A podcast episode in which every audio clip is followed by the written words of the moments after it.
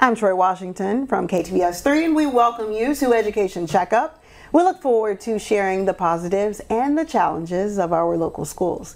We'll talk with education leaders, teachers, and community leaders, letting our community know what is happening and talking about ideas to share between schools in our community.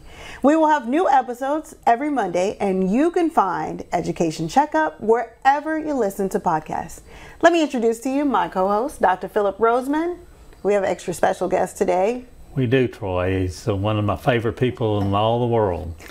Uh, Gard has uh, Wayt is here with us. He's uh, one of the founders of a group that uh, we used to work together in called the Alliance for Education. Has a long history of working in the community to improve education. I know that's been his passion for a long, long time. Uh, he has almost single-mindedly pushed the development of a Linwood public charter school for our community, which has been a great, successful charter school for our community.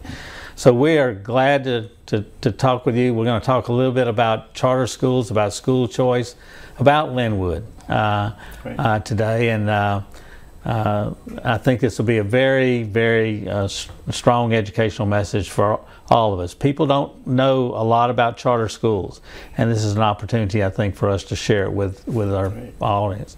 So I'm going to start Gard with the basics about what is a charter school. If you could try to go through that with us and tell our audience about what is a charter school? Sure, and thanks for the opportunity. Yeah, a, a charter school is a is a school that is a, a public school just like all of the other public schools, but it has a uh, it has a charter to operate independently of the of this of the uh, local school system, and it. Um, it is funded in the same way that all the local schools are funded. Uh, the the uh, the tax dollars for education follow the student, so the charter school is different in a couple of major ways. One is that it is an at-will employer, and so if teachers are not successful in raising the education level of their students, the charter school does not have to keep them. We, we can find another person who will, who will take, that, take that responsibility. Um, for that reason, theoretically, we will have a better quality, a better cadre of teachers. Uh, the other is that we have more flexibility uh, with our curriculum. Um, and we have chosen at Linwood to use only the top top tier, the top rated curriculum in every subject. Uh, so it, it makes a difference in what the children are taught if you have the best even if it costs more, if you have the best curriculum available. Yeah, and those top tiers are set by the Louisiana Department of Education. Yes, yes, they're they're rated by the Department of Education and by by professionals in the education. And I know it's quite a process to decide about who's on those tiers. Yes. I know that they work hard at that. Well, you know, Linwood's got a history and and you know how it evolved, how it came to be. If you could let sure. the people know a little bit about uh, how Linwood sure. came to be. Well, I was approached at church by, uh, by some friends of mine in my church who said that some friends of theirs in Baton Rouge wanted to start a charter school in Shreveport and would I be interested? Well, I went and talked to them in Baton Rouge and they took me to New Orleans and showed me one of their charter schools and I was just very impressed with what they were doing and they gave me a book uh, called Learning on the Job by Steven Wilson, who had started a charter school company and failed and then started another one and was very successful.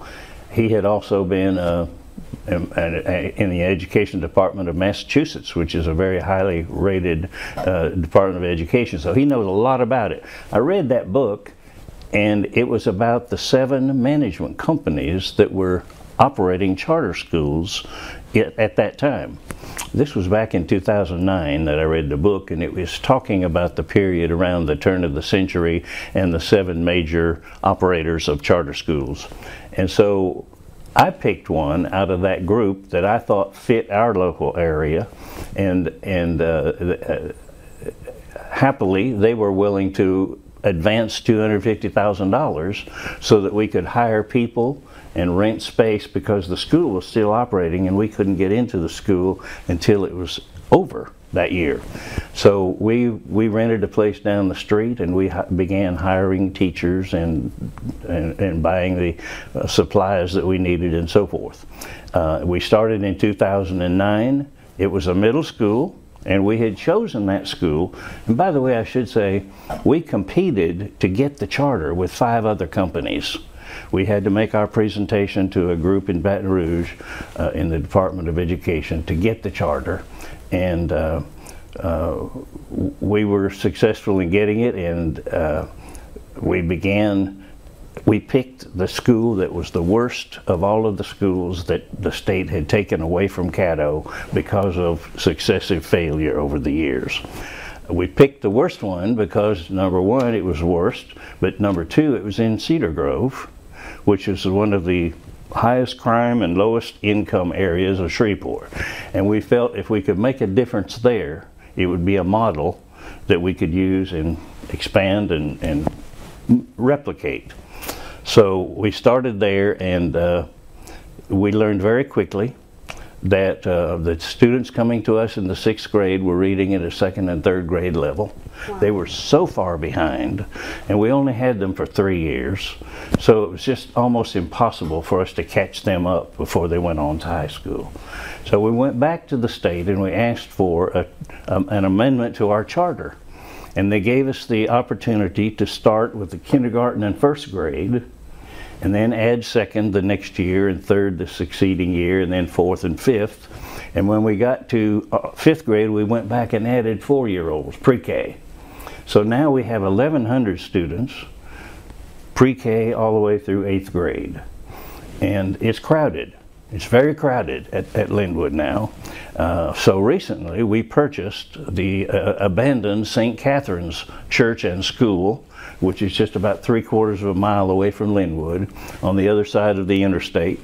And we are remodeling that now so that we can move our lower grades, pre K, kindergarten, first and second, uh, into that and along with some of our administrative offices and give us more room on the Linwood campus at 401 West 70th Street.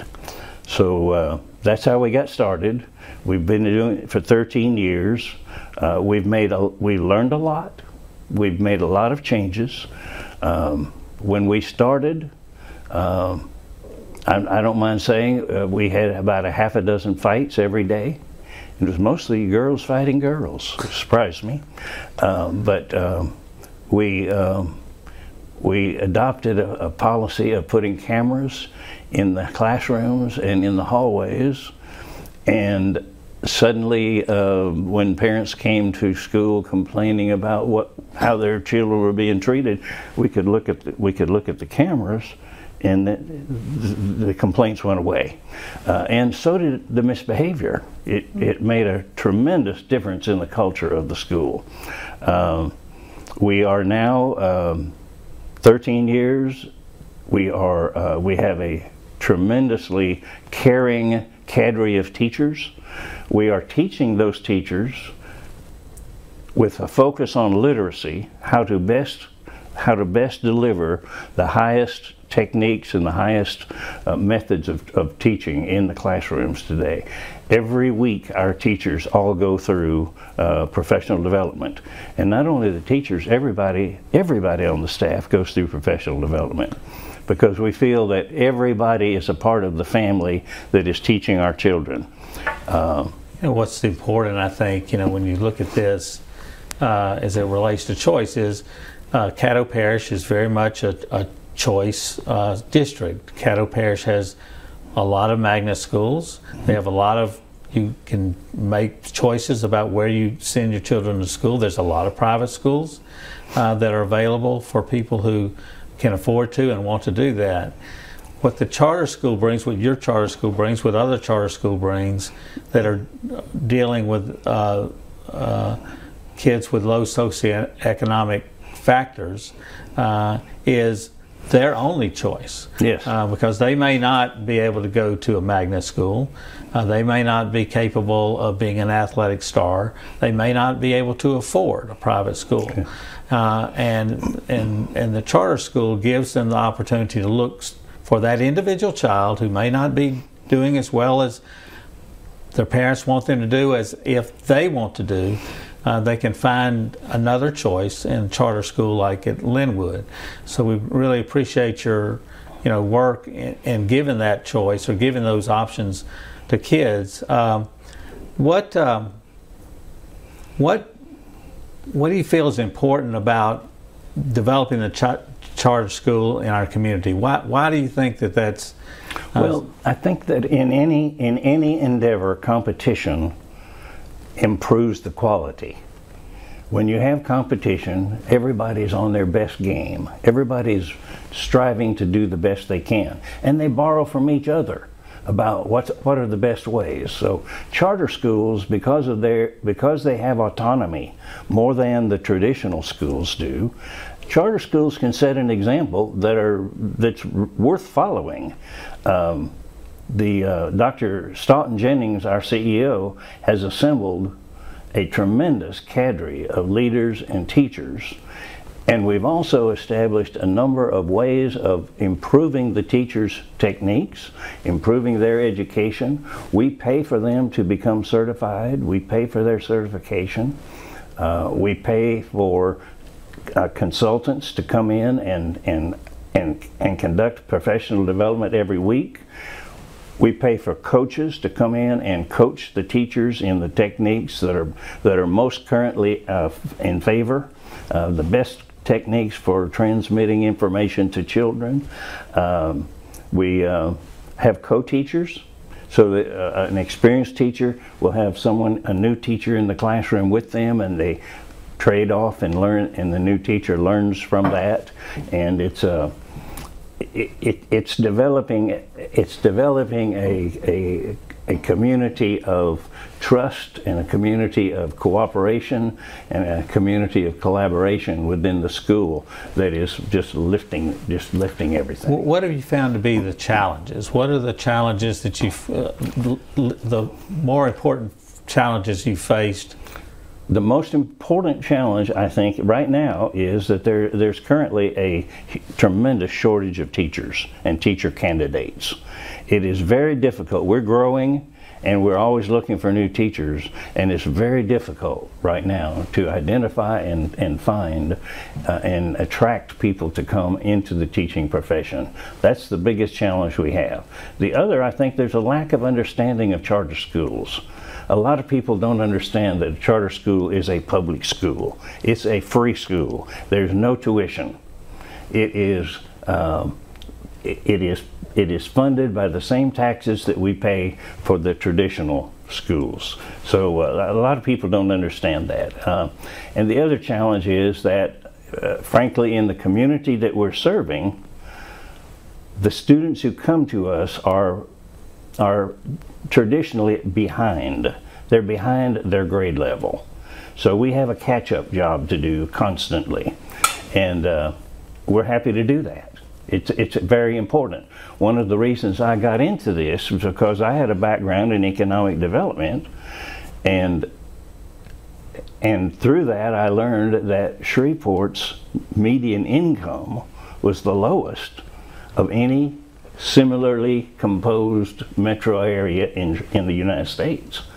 And I said, why would we have that low of a median income? And what, when, we, when we scrape below the surface, we realize it's because half of our population was not getting the same education as the other half. And so when they went out into the workforce, they couldn't earn they couldn't earn a, a, a, a, sustainable living. And so we have, we have too many people in Shreveport that aren't aren't earning up to their up up to their capacity. Absolutely. And, and the way we, the way we can change that is by improving the education across the board. We have some of the best schools in the entire United States in Shreveport. Some absolutely some of the best schools in the United States. But for every one of those, we have several schools that are totally underserving the population. Uh, yeah, this has been really uh, informative uh, to to learn, and and uh, let me just ask you. You know, one of the things that uh, when we talk about school choice, and this is. Um, uh, want you to uh, think about this and answer. You know, there's a lot of things that we can't agree on. I mean, Democrats, Republicans can't agree on much of anything. One of the few things that seemingly Democrats and Republicans both seem to embrace is the idea of giving choice in schools. And um, charter schools are part of that. Is that, have you seen that to be the case in with Linwood? Absolutely, yes. We uh, we we are we are in the process now of applying for expansion. We we expect to start another school. We expect to go to high school. We also expect to go to zero to three. Because what we've learned and, and what I think is, is becoming more general knowledge is that the brain pathways are 80 to 90% developed by age five. So if we don't reach out and start educating our children from birth, then we're missing out because they come to kindergarten unprepared. They're two or three years behind other students that come to that come to uh, kindergarten in other schools. And so we have to do that for our community to lift itself and to lift our median income and our standard of life, our standard of living we have to start earlier. That's what we did at Linwood, and I think we got to keep going earlier. Agreed. Listen, this has been really informative. We learned a lot. Thank you so much. Thank you for the Look, opportunity. Your, your uh, passion comes out. Uh, would you say that's true, Troy? I agree. I mean, And just hearing about the things that you guys have been able to do and the plans that you have to continue to reach and start even earlier, uh, we've recognized that during this podcast and several episodes that it is important to start early because a lot of these students they're behind the curveball before they even Yes. realize that you know they are. Another thing that Dr. Jennings has done is is to is to bring to the bring to the faculty the concept uh, of that Dr. Uh, uh, Dweck, uh, Carol Dweck, uh, came up with. She's out, she's from out in California, uh, but she came up with an idea of it's called the growth mindset, and it's a recognition that failure is a way of learning. And so she came up with the uh, She came up with the slogan, "I can't do that yet." Adding that word "yet." I can't do that yet. I can't do math yet. I can't do English yet. And so it turns around the way people look at failure. And, and, and students realize that, hey, when you, miss a, when you miss a question, you learn from it. And so we go on and we, we, get, we get better and we learn, we learn more. Well, thank you like so that much for being here. What a great outlook. Well, we'll have new episodes every Monday, and you can find KTBS Education Checkup wherever you listen to podcasts. Thank you. I don't know.